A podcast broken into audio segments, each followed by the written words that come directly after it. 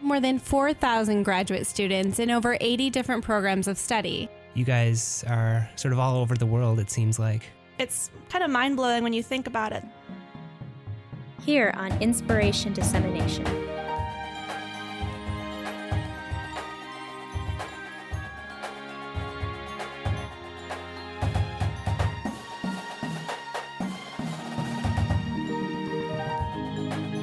There's actually photographs of this data set stretching over a much longer period of time.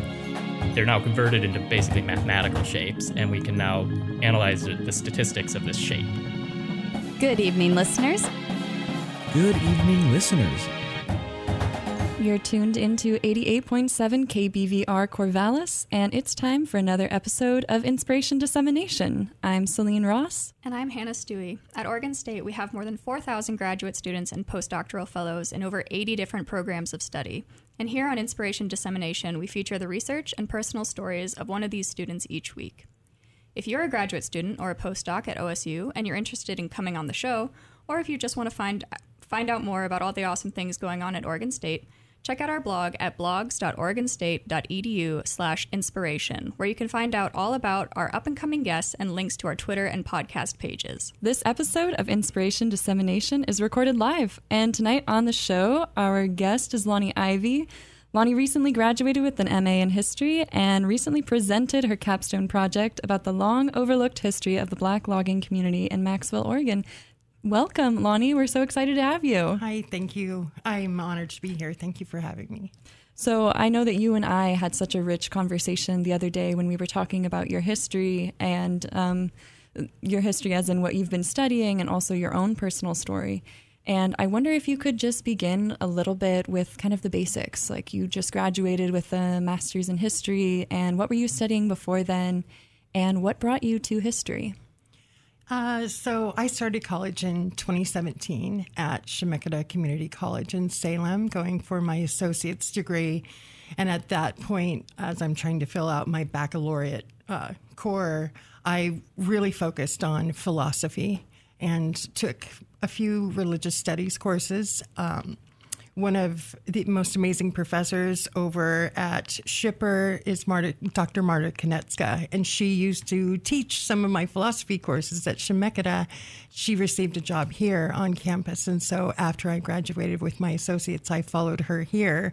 Um, she's just a real inspiration to me, and so when I started at OSU for my undergrad in June of 2019. I met a really influential professor, my grad advisor, Dr. Amy Koehlinger, and I took her Idea of God class. And even though I was majoring in philosophy at the time, I couldn't imagine not doubling in religious studies. And that became a really important part of my life and a part of my community here at OSU. Um, I graduated in 2021 during COVID. Mm. We did it online. Yep. Um, my friend and I, with our caps on via Zoom. And then I applied for a master's program within the philosophy department for applied ethics. And I took a couple of terms in applied ethics. And although I love philosophy, I didn't feel like it was the right fit for me at the time. I didn't see um, a way forward for me mm-hmm. to to continue on my journey with applied ethics. And so I already knew and loved uh, everyone in the history program over at Shipper. and with philosophy and religious studies, history just holds hands with the other two disciplines. And so I thought this is a perfect place for me because without history, we can't talk about religion and we can't talk about philosophy, and they all three just intermingle really well. And so I was accepted into the master's program for history, and I just recently graduated um, in June, a couple months ago. That's amazing. I think congratulations are obviously in order. It's such you. a like huge accomplishment and it's got to feel like probably the most relaxing summer of your life so far. it, it, does because when I started in 2017, I have never taken a term off. I've mm-hmm. gone term to term all through summers for six years, and I was really feeling the burnout um, especially this last year, especially the last winter and spring terms. I could tell that, you know, wow, I'm a little bit tired because, you know, grad programs just eat your time. You live and breathe uh, reading and writing, and you get really tired of reading and writing. And so, um, when I graduated, it was a huge sense of accomplishment. It's something I've always wanted for myself to educate myself, and I started. Uh, college really late in life at 47. So, yes, it feels good. I've been relaxing with my son, and, and even though I feel guilty for relaxing after doing the same routine for six years, it really feels good just to binge YouTube. of course, you deserve it. And I remember you telling me a story about how you first came across the research that would eventually really impact a lot of the course of your life and your time and your energy. And can you talk a little bit about how you first learned about the community that you went on to study and, and research? Sure. Uh, coincidentally, another class with Dr. Koehlinger. Um, my very first term of grad school, fall of 2021, I took a course called Religion in the American West. Fascinating class. I 10 out of 10 would recommend.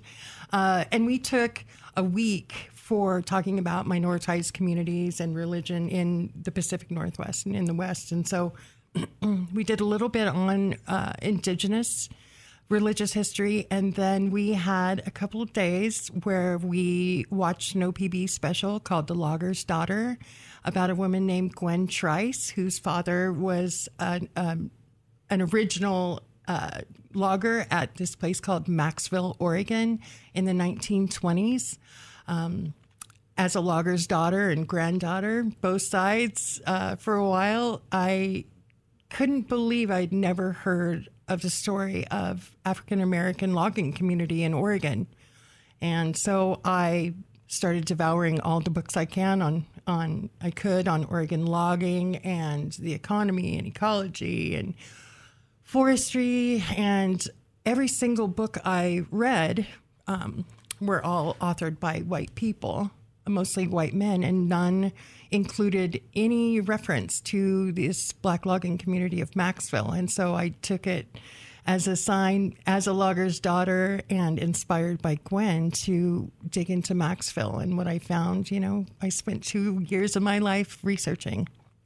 Amazing. So let's kind of set the scene for Maxville. Yeah. So take us there. Um, what perhaps we can start with like what it looks like now and I know you've spent some time there, you visited there.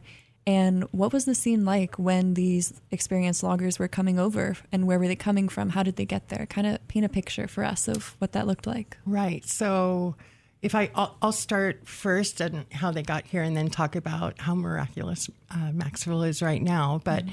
so 1920s Oregon, um, very racist state, a state with many black exclusion laws written to uh, keep people of color out of the state and uh, keep Oregon a white supremacy styled state, um, one of the most racially um, derisive in the Union at the time. In the 1920s, in the Jim Crow South, uh, there was a huge logging community at the at the time. It was one third of the lumber production was down in the deep South, and and as things were changing, as logging was being depleted, and there was this movement called the Great Migration, where um, black and uh, and other people of color, also Chinese, but mainly black folks from the Jim Crow South, were not interested in the only agriculture that was available in a really crappy economy, and as highly skilled lumber workers and mill workers, they decided that this was a great chance to escape the Jim Crow South, ex- escape um, segregation, and try and take their families out of that and, and offer their families a better life. And so there was a lumber company down there called the Bowman Hicks Lumber Company, and they had purchased um, what is now called Maxville. It had several names before that, but they had purchased the property as a satellite um, logging operation. And so, as these black folks were migrating to Arizona and then up to Oregon, um, Bowman Hicks focused on black skilled labor to come to Oregon, paying bonuses to their friends and family. And Oregon, as we know, is has a deep and, and rich logging and timber history. Mm-hmm. Um, and so, you know, at the time, it was it was a booming economy for logging and timber. And so Bowman Hicks tried to maximize profits by um, recruiting these black laborers from the South. And they bought a parcel of land in 1923 over in eastern Oregon in Wallowa County.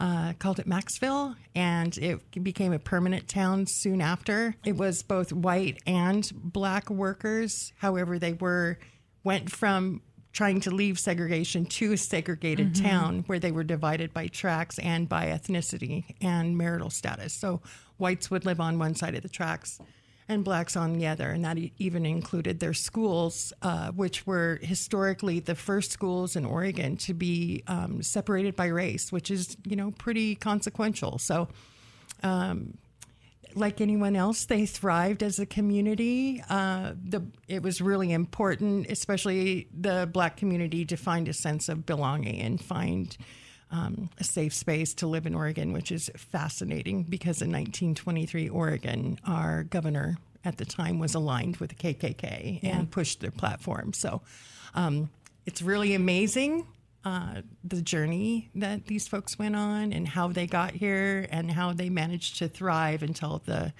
company wasn't making the profits they wanted to and kind of sold it off and left in 1933. And so some of the families have stayed in the area, like Gwen Trice's family. Others went off to Vanport, Portland, or went back to the South, Arkansas, Louisiana, Mississippi. But with Gwen, you know, being the genesis of this movement to kind of reclaim Maxville's spot in Oregon history, uh, she dug into her father's past and started talking to folks around Wallowa and Joseph, Oregon, and has really built up this uh, great place called the Maxville Heritage Interpretive Center, which you can find online. Um, and she's just taken on this huge project uh, trying to place Maxville back where it belongs, um, centered in Oregon logging history. And so uh, we did go. We, uh, I and a couple of my fellow interns, Jada and Cecily, uh, shout out to them, and our professor Kelly Bosworth did go and present uh, the work that we had done over the last year, kind of creating an augmented reality of what um, Maxville might look like. So if Maxville has visitors, they, you know, hopefully as a prototype, they can hold up like an iPad and scan it across the horizon and see where the black school was or the lodge was or or the baseball field. And so now it's a beautiful, beautiful place. I think the picture is on your website. It's gorgeous. The community is strong. The bonds are strong. They have a lot of support, but of course they always need more. Um, Yeah. But it's a beautiful place, and, and it really should be um, included and centered in Oregon logging history and in Oregon history. Yeah, you mentioned that, you know, when you started off trying to get more information, you were reading, trying to find out what you could about Maxville and about, you know, this this black community of loggers that was here. You weren't able to find that information initially. Um, what kind of breakthroughs did you have trying to like get that information and dig and find that history and find what you were looking for? And that was, I think, one of my biggest struggles in finishing my master's program is because the material and the archival information just wasn't there. And lots of secondary sources. So Maxville has kind of been written about in blogs and in travel blogs, and Gwen has done a really good job of giving interviews around the state and around the country, um, focusing on Maxville. But as far as archival records, they're hard to find. They're the Bowman Hicks Lumber Company. It was impossible with the tools I had to go and, and search their archives or or even go to Eastern Oregon. You know, I'm a mom and I'm in classes, so it's it almost you know impossible at the time during school to finance that and and get over to research it. But Oregon Historical Society did have some things and I spent 2 years going through newspapers. And I was pretty convinced that uh, the none of the material existed or it had been lost over time. But during our visit to Maxville in the first week of June there was an epiphany and it was that the records are there, but not necessarily accessible to a white woman historian from a predominantly white institution of OSU.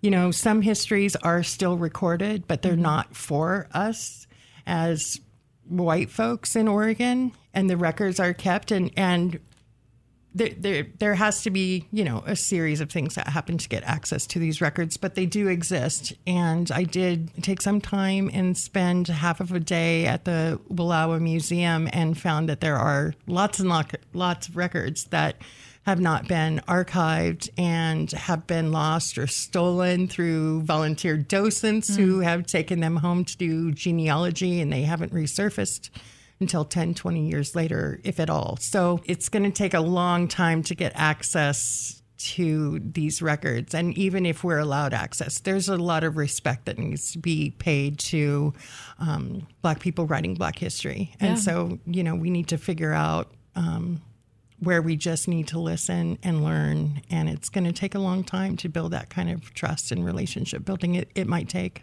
Yeah, I wonder if you can talk a little bit more about that and what feels really important to you as a white historian researching a community of color, and specifically one that has been overlooked and left out of the story for so long. Um, what was really important to you in doing this research? What did you want to make sure that you got right? And um, how did you want to frame your relationships with the people who whose history this is? Right. Well, I've always kept that tie of being a logger's daughter. Mm-hmm. And I thought a lot about how the Maxville community and the descendants of the original Maxville loggers have not been able to claim the logging identity that's really important in the Pacific Northwest. Um, so I felt like there was a huge loss in that. I felt that there was a generational loss of not having these records for the people that grew up in Wallowa and around Maxville um, it was really important to me to find the facts and to document them not through a white narrative, but through the voices of the lived experiences of mm-hmm. Maxville loggers. And it was really difficult. The Maxville Heritage Interpretive Center has some great oral interviews and, and photos that are really magnificent, but I didn't want to take away from Gwen's work either. So it was really important for me to retain my autonomy and to just tell a story because I have white privilege. I have the privilege of being in academia. I have the privilege of, of coming to this university. Um, and so I felt like it was my job to dig up some of these archives um, and hopefully, you know, share them with whoever wants them because that's how erasure happens. If people stop thinking about or um, avoid talking about uh, Black history because it's either controversial mm. or, you know, it maybe isn't sensational enough to start writing about. It does a real disservice to the Maxville and to the Black community over um, in Eastern Oregon, actually to, to the entire Black community of Oregon. So I just wanted to instead of telling my narrative, try and tell about the lived experiences of these loggers, where white historians are remiss in in believing and demanding access to records and to try to remain true to the story instead of propping it up on you know on a platform other than for those who who had that experience and for those families that it belongs to yeah when you you talk about the logging identity mm-hmm. which Oregon the Pacific Northwest there is definitely a logging identity. People who have had, you know, generations of loggers in their family. Um, that's the majority of the state almost, and yeah. that's been a huge industry. And it's so ev- evident in the landscape around us that you see, and you know the relationships that people have. And you talked a little bit about how when you have that erasure of history, these generations of people don't have that connection to that identity. Can you talk more about that a little bit? Sure. So, uh, I grew up in the country, the the country country out by Falls City, Oregon, uh, my entire life, and and as a loggers kid and grandkid, I mean, we grow up, we didn't grow up wealthy. We grew up in a double wide mobile home. My dad logged, and in the summers when uh, loggers were put on um, unemployment benefits for a while and sometimes in the winters but in the summers he would go and fight fires you know and but a big part of the identity is still continuing today so like there's festivals and logging competitions albany holds a huge one um, that i remember going to as a little little kid mm-hmm. and watching my dad climb poles and saw logs with each other. And you can go from a community like us in the Dallas, Oregon kind of community that was the closest big town, and I giggle at that. But um, you can go from Albany competition to somewhere like Olympia, Washington, and you introduce yourself as a logger, and you have an immediate connection to the loggers there. It's, it's a brotherhood. The logging has its own language, it has its own culture, it has music that is shared. It shares uh, a conservative lean. You know, if you're a logger in Oregon, you can meet a logger in Washington or Idaho or Northern Cal, and and you, you've got a family there. And so when these Maxville loggers, their descendants don't have access to that logging community, it further excludes them from from claiming their rightful place in, in Oregon logging and timber history. It's it's really important. You know, loggers are proud, loggers are tough. Uh, logging is one of the most dangerous occupations in the country. Um, death and injury, you know, those stats are, are pretty high. And um, so there's this camaraderie or this unspoken, like, you belong here. And so without Maxville being included in these biographies and autobiographies and really prominent works on Oregon logging history, um, it just deprives, you know, that, that rich cultural you know, legacy of being able to be a logger anywhere. Yeah, and let's go back to kind of just that lived experience in Maxville and talk about um, the men who were the who came over, um, who came across the country. I, I know you told me they the way that they came across the country and the one thing that you said during uh, when we talked a couple days ago that really stayed with me was how you admired their persistence and their perseverance and how the way they were able to thrive was not because of the logging company. It was not because of their white cohort. It was because of they brought their own communities there. Yeah and did. that feels like a really special part of the story. Um, so if you could talk just about i know that the first group who came to Maxville, they were they were all men um, and then later they brought their families right? And and what sort of community did they develop there? What was maybe like kind of a day to day life there? I know you mentioned the school, and, yeah. and and so there must have been children, and yeah, what did what did that look like?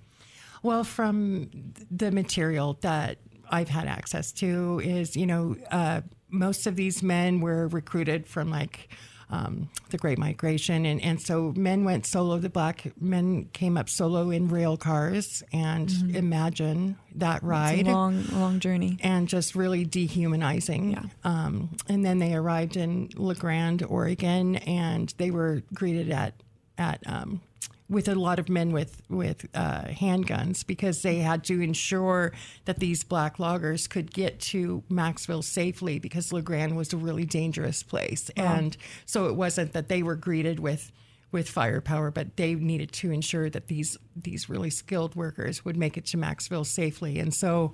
You know, when they would arrive, they would live in boxcars, you know, mm-hmm. dilapidated boxcars that were used as housing facilities. The white loggers got homes um, the black loggers did not until they sent for their wives and family, and then some would get homes, but it it was unbalanced from the beginning. You know, we talk about um, dehumanizing. You know, these black loggers would be fed in the yard mm-hmm. instead of in the lodge where the white loggers would be fed. Um, they were called derogatory slurs instead of by their names, mm. which again, that's just a really dehumanizing way to treat another human being. And so, and they were in a, a racially tense area of Eastern yeah. Oregon. It's still racially tense, yeah. you know, to be frank. Um, and so I think that when you face the same adversity, especially for a black community, if you face this adversity, it does bond you together and you do find um, a sense of home, all coming from the same place in the deep south. And, you know, things, great things also happened at Maxville for this community. There were dances. People, you know, would, um, there were really vibrant markets because once everyone started arriving to Maxville, the surrounding towns knew that, you know, they would be in need of, of food and mm-hmm. other things. And so, you know, they would chop wood and they would play games and they would just live like you know normal Yeah. normal families. And Just you told me a, story about uh, the baseball team. yes, Yeah.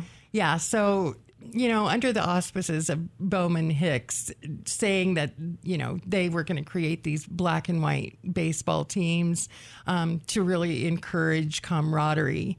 Um, that same um, kind of hands in together didn't happen. You know, at nights when the supervisor, the superintendent of the Maxville operation would discourage white workers from having their black cohort to dinner or socializing outside of these baseball games. And so, uh, an interesting fact when I was doing my research for Oregon newspapers around the time we we found uh, the Maxville's team name, and they were called the Colored Giants, and they were always in the newspaper. You know, they're um, they were fantastic. They were on a winning streak. Uh, even the reporters would say everyone is having fun, everyone is rooting for them, and they were just you know really phenomenal. And at times, other white teams did not want to play um, the Black Maxville team because they were just so good. And so, having those normal things to do, especially a pastime in somewhere like Maxville, Oregon, where you've got 14 to 16 feet of snow every summer and and you're traveling by wagon. And so it takes, you know, like several days to get from Maxville into town. You know, it takes a long time. So I think just normalizing that um, these are tough guys and these are t- families that, you know, are tenacious and, and really find a place to thrive. So it wouldn't have been easy to leave the South expecting um, no segregation and then coming to it. But, you know, there's been an abuse of black um, folks in black communities for a long time by white communities. And so um, the preciousness is that they found one another and they found a home there and that some families did stay long. And even, but it was difficult. Even that baseball team, I remember you, you saying that in the same newspaper that there would be an advertisement for the, the baseball game or the, or the baseball score. There would also be a, an advertisement to like join the, the local KKK meeting. Right. Yeah. So the KKK would take out, you know, these half page ads um, in the same paper as the Maxville and, and um, Elgin scores, you know, all the little towns over in Eastern Oregon. The KKK, you know, had its second rising in Oregon in 1924. Um, and they had between like 35,000 and 58,000 members at the time. And so as we're, we're in 1923, you know, six months after these loggers show up and they're having game or games or a year later and having games and, and the KKK is, KKK is recruiting and there are, um, they're burning crosses, you know, just miles away from Maxville. So that dichotomy of experiencing this joy of being human beings with complex and complicated lives, um, at the same time, next door and surrounding you is the KKK openly recruiting. Um, encouraging you know danger and inciting violence against people of color so i just i even through two years i cannot imagine the strength it had to take um, to, to get through what they did just to preserve peace in, in their families and just have a better life outside of the south Thank you, Lonni. We're going to take a quick break and we'll be right back. You're listening to KBVR Corvallis. Is photography your passion or something that you like to do for fun? OMN is looking for photographers to help capture breaking news, cover sporting events, and tell the stories of the people here in the greater Corvallis community. Any photography skill level is accepted and welcomed. For more information on the photo team, visit orangemedianetwork.com and click on the Get Involved tab. That's orangemedianetwork.com and click on the Get Involved tab. September Beer Fest is coming soon, and we can barely wait. Join Heart of the Valley home brewers among the trees of Avery Park in Corvallis as we celebrate the 16th annual September Beer Fest. September Beer Fest is on Saturday, August 26th, and will run from 12 to 7 p.m. Admission is $25 and includes free drink tokens. Designated driver? No problem. Everyone under the age of 21 and all designated drivers are admitted free. Featuring a beard and mustache competition and live performances from several local artists, there's nothing better than an afternoon of beer, music, and friends. September Beer Fest, located in Avery Park, Saturday, August 26th from 12 to 7 p.m. For more information, visit septemberfest.org. You're tuned into KBVR, Corvallis. Right now, you're listening to an episode of Inspiration Dissemination.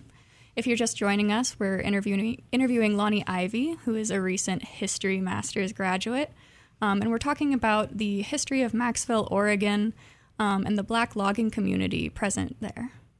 So, Lonni, um, we've talked a lot already about sort of Maxville and all of the research you've done, um, and about the deeply like racist history that was present in Oregon in the 1920s.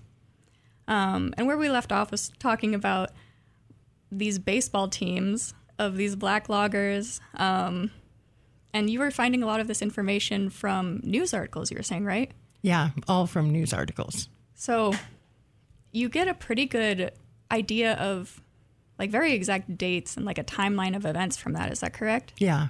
So m- mainly all of the baseball articles would happen mainly between like 1926 1929 after the community had settled and you know started building a community together right so i guess at what point did the maxville community sort of start dying off or tapering off um, because current day Maxville doesn't have the same black population the same black community as it did during this time so when did that start changing?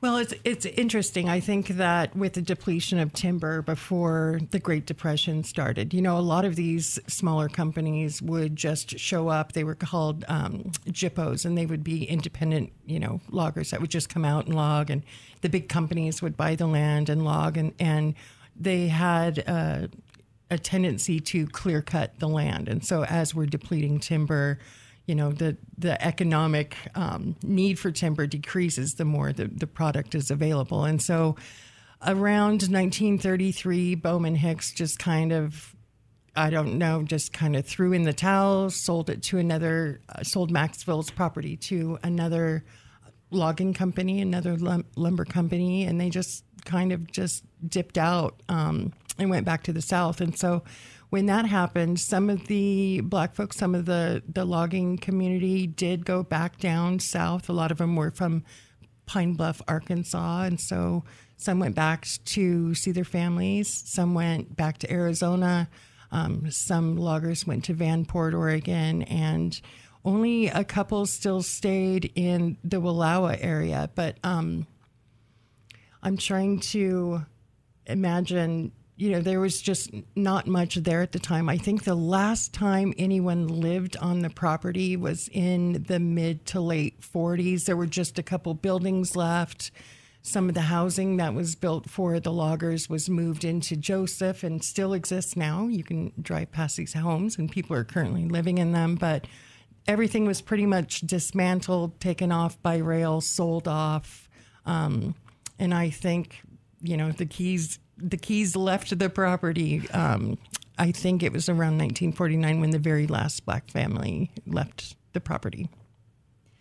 And I know that you recently went to Maxville for a very special kind of commemoration. Uh, maybe you can talk about your visit there, and I'd love to hear more about the augmented reality project that you worked on there. Sure. So, uh, we went the first week of June. It was Maxville's 100 year celebration as a town. A lot of the community came together. So we have, you know, Gwen Trice organized all this so beautifully. And we had um, Latino, Latina speakers that came out. We had local indigenous people that had come out and every single day would do something called the drum song and give a blessing to Maxville. We had people from different universities all coming together uh, to, to speak or to offer something to the Maxville community. Um, we did so we sang songs together. We learned about you know the local businesses in Wallowa, and and there were a lot of inspirational uh, speeches by Gwen. I believe there was someone from the Smithsonian there who spoke. Um, it was it, it was an experience like no other. It was very immersive. Uh, what we did is we took this project we had been working on, uh, the three of us interns, And we had developed a huge and original database on everything we could find about the black school, anything in writing, anything in oral interviews and photos. The same with the, the lodge that was once in town and dis, dismantled and, and re put up in Joseph, which will be returning back to Maxville. They've built its foundation as of my visit there. Uh, and then the baseball diamond. So the baseball diamond would be drawn every single spring when the snow would melt off. And, and so being there, so what we did was we put into a long form video. We did drone footage of taking folks through what Max, like where these three locations would be in Maxville. So we could show them via the drone footage where all of this was. And then we also had on tablets all of our photos and our newspaper articles. And so we had families coming up, and everyone could grab a tablet and put on the headphones and, and watch this aerial view and, and a little bit of storytelling as as the drone went through. And families could then, you know, flip through these tablets and see pictures of the folks who were living in Maxville. And really astoundingly, we did have some descendants of some of the white loggers there who picked up these tablets and would start crying because they saw their great grandma wow. or their great grandpa and it meant a lot to them so we did you know allow access to these families because they i have the chills mm-hmm. they hadn't you know they'd never seen these photos um, so it was just really interactive i think it meant a lot to folks there to kind of put themselves in place and and I think it meant a lot to, to Maxville itself and to Gwen for us to recognize that Maxville is worthy mm-hmm. of a solid place in Oregon history. Um, Black history is Oregon history. And it was just a really great feeling of community and love and strength and watching the bonds. Um, they all had together. You know, I kind of went into this like, okay, I'm going to write my thesis and, and do my capstone project on you know, keeping the integrity of the Maxville community, you know, really needs to be out there. And then during that visit, I realized that the integrity was there. It yeah. has it has its its keepers and it, and its stewards and shepherds that are keeping Maxville alive and, and thriving. So again, as white privilege, you know, of course, I you know, expect, oh, you know, I'm going to offer this, but it clearly it is a well loved place and well respected. And, and it's just nice to see the entire community just really building something beautiful out there. Definitely. And I, and I think that feeling that you're describing of descendants being able to see their ancestors, their great grandparents memorialized and remembered is something that Maxville deserves. And, and that the black logging community at Maxville is such a unique story and such an important story and one that really bears remembering. And I know that that's been really central to your work. And I know that you're hoping to continue this research. So I wonder if you can talk a bit about kind of what's next for you. I know after graduation there's a lot of question marks, but what do you hope to continue with this research and what do you feel like is is up next?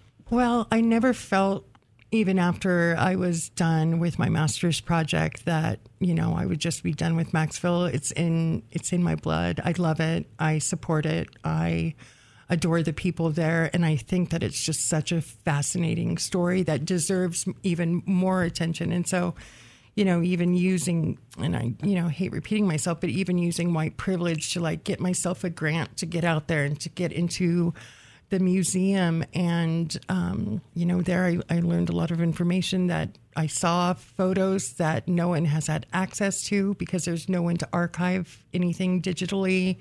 Um, there's there were documents I had never seen before that people need to see um, and have access to. I was denied access there as well because they need help digitizing um, their archive and they need help you know they really need someone there for a month or two to yeah, really help. resources. And then yeah and so you know hopefully the agreement is you know if i can write myself a grant and get out there and start digging up more and more of this information that needs to be centered in oregon history you know probably find a donation to the museum that the more of this information can get out, the more people can start writing about it, putting it in historical scholarship, and, and, and really firmly establishing Maxville as a really epic part of Oregon history. And so I would like to do that. I would like to do more research. I can't not do more research about Maxville. I love it. I would like to learn more about um, other black communities and areas of natural resource extraction where right, white supremacy in areas of, you know, really intense white supremacy. I think those stories are fascinating. Um, you know, Oregonians uh, don't like to think about, you know, Oregon's racist history. And it's really important to deal with it, to sit uncomfortably with it, and to do something about it. So mm-hmm. we have to acknowledge that it happened because this is how Maxville got erased and excluded from Oregon history. So I'm looking for a job right now. I I've taken this summer to really reckon with a lot of things and and um, breathe after yeah. six years, six very intense and uh, complicated years, and so I I want to advocate. You know, my job, I feel my natural job is to become an advocate for people, for minoritized communities, for those with disabilities. I'm a disabled. Uh, I was a disabled student student as well. Still disabled, just not a student anymore.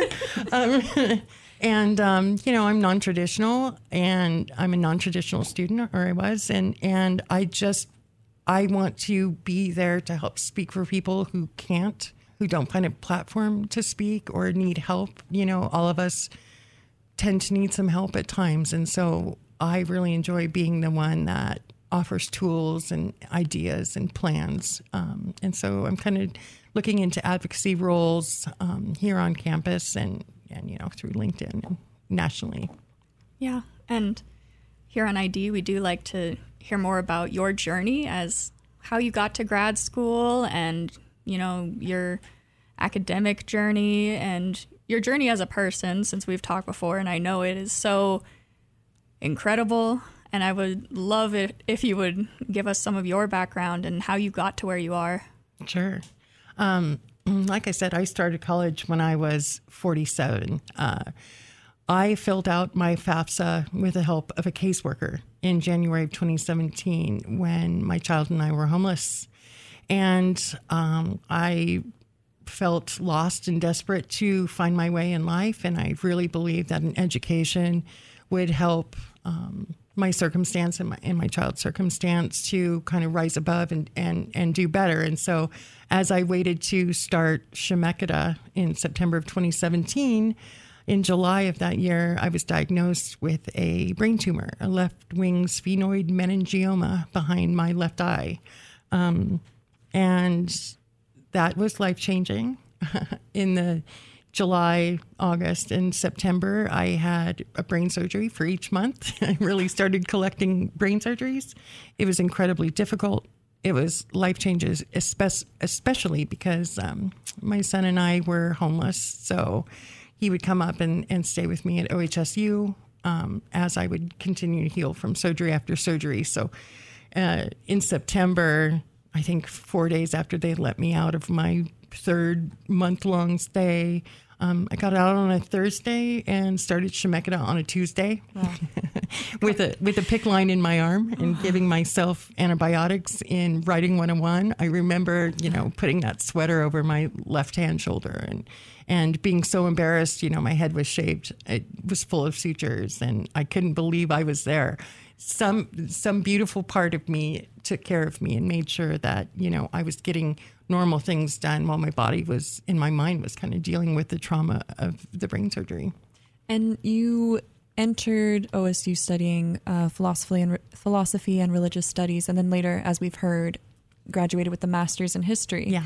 And what brought you to religious studies and philosophy? Well, I've it's it's funny. I've always been interested in religion, and mm-hmm. I used to be a very angry atheist mm-hmm. um, growing up due to you know family issues and and wanting to rant and and yell at the world about the way things were. And mm-hmm. I found that Christianity was a really great target for that. Yeah. And so as I look back, you know, my first 47 years, that deep anger and hatred I had for religion in general I could, you know, pinpoint it by family members who would cosplay as evangelicals and just, you know, experiencing abuse in my childhood. And so I still remain fascinated with. Uh, I've always been self introspective. So I've always thought about philosophy. Why the answers to everything. Why does this happen? You know, I've always been someone who's asked questions, and I was I felt smart, you know, until I got my brain tumor removed. And then it's like my whole world opened up to me, and I was learning philosophy and I was getting answers and I was finding out why. Um, why you know why are we here? I'm an existentialist by nature. So that was you know beautiful and delicious. But with religious studies um, i think that helped save my life. I already know that college uh, has saved my life because it gave me something to focus on instead of wallowing in pity and, and really you know i didn't want to i didn't want to do that i just felt this great push after i was alive again because so i wasn't instead of going to be asking why me, you just decided to ask why. yeah, in general. I'm like, Yeah. oh, it happened to me. So let's not even ask why anymore. Yeah. Let's just find out even more. Yeah. And so when I started taking um, religious studies classes at Chemeketa, I loved them. I wanted more, but they were all just like, you know, the freshman and sophomore year, you know, 100, 200 level classes. And then I get to OSU, you know, for my junior and senior year, and I take, you know, the religious studies program and the professors over at the School of History, Philosophy, and Religious Studies. They're amazing. So I've taken, I've had some of the best education I could get, and, and OSU offers a lot of really um, in- incredible teachers and courses in religious studies. And as I was learning about Islam and Judaism and Buddhism and Confucianism and Christianity, um, I stopped being so hateful. And because I was getting answers, you know, I was, when I was feeling hateful growing up, it, I wasn't angry at, um, the people. I was angry at the religion. And so the more I've educated myself, I realize that, you know, religion is beautiful. I'm finding, I myself am not a religious person, but I do find that people of faith look for faith in a lot of things, and that's okay. It may not be for me, but, you know, there's just so much complexity and nuance and horror and terror in religion. You know, some of the worst atrocities in history are because of religious groups. But the but the idea of religion just continues to astound me, and it's just something. Um, we took a methods and theories class, surprise, with Dr. Koehlinger, and uh, it was just so meaningful to those of us. A really small cohort. I think there were four or five of us in that um, seminar course, 400 seminar course, um, in our senior year. That it was so good and so meaningful to us. Our instructor, Dr. Koehlinger, created a whole new class after because we had heard all of the, you know, middle of the road uh, religious theory and methods, but then we went on to some really subversive, controversial, really incredibly deep um, religious theorists and, and methodology that really forced us to even dig deeper into religious studies. And so, you know, I love religious studies. I, I did apply for PhD programs, five of them in religious studies. It didn't work out. Um, by the way, everyone, it's okay to get um, rejected. Just you know, nail those letters up on the wall and call them your oopsie. You know, just it's it's okay to get rejected. And you know, now I'm I'm kind of thankful because I want to focus my life on something different, and I don't know that you know my health and and um, everything else could have withstood a seven, six, seven, eight year program. So, yeah. That's that's how I got there. so we we're almost out of time. Yeah. Um, it's been such an amazing conversation. I'm so grateful to have you here on the air. Um, one of the questions that we like to answer, I think we've probably heard part of parts of this uh, before, but what is your favorite part of your research? What's your favorite part of either the process or the result? I think my very favorite part of research is learning how to decolonize my own mind, opening my mind up, learning more about systemic racism in this country. It's completely upsetting and, you know, social justice is a thing because it's really im- it's really important and you know, it's it's not funny. I think that we all need to really educate ourselves. And so over two years of researching this small black community and researching the Great Migration and the Jim Crow South. I mean, these ideas um, and these events in history, you know, really serve to inform, and and they're painful and they're ugly, and you witness a lot of abuse against black communities and people of color in general. And so, I think understanding what people have been up against in this country at the hands of others, especially in, in white supremacy, um, I think that that hard education was worth every moment of it. And it makes me really want to dig even deeper and find out how I can how I can play a better part, uh, not play a better part, but be a better ally to other community to marginalized communities. Um, and then another question that we like to answer is what advice you would give to maybe your past self or undergraduates or other students, people going into grad school, just some advice that you think should be heard. Yeah, so some I think some good advice going into grad school is one, be kind to yourself.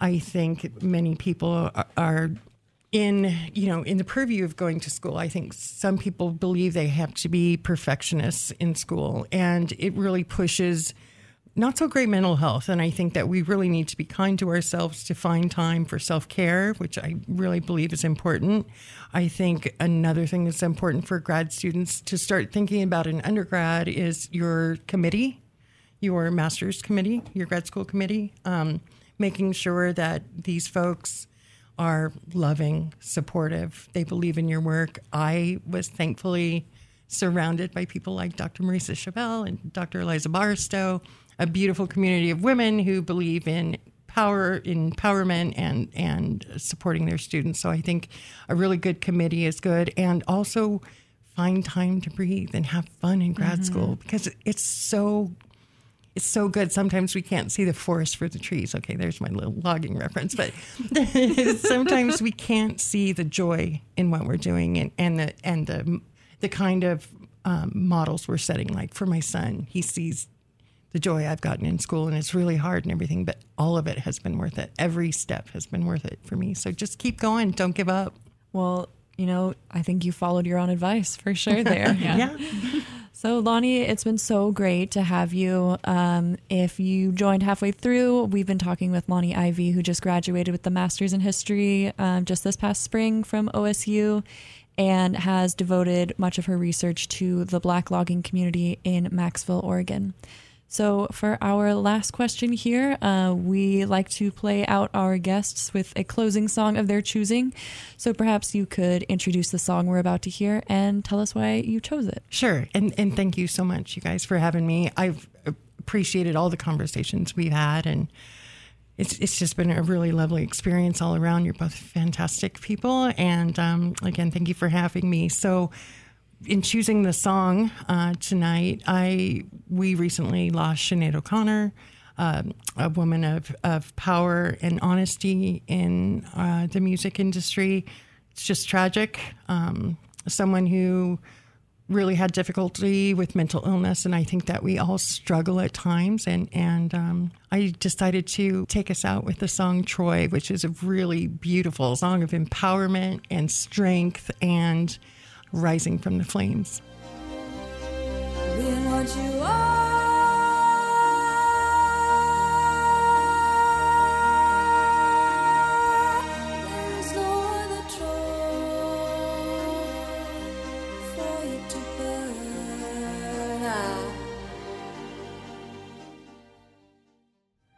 Thank you for listening.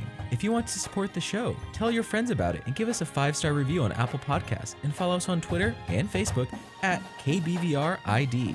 This theme music was performed by the OSU Drumline, and the intro jingle was created by Olin Haman.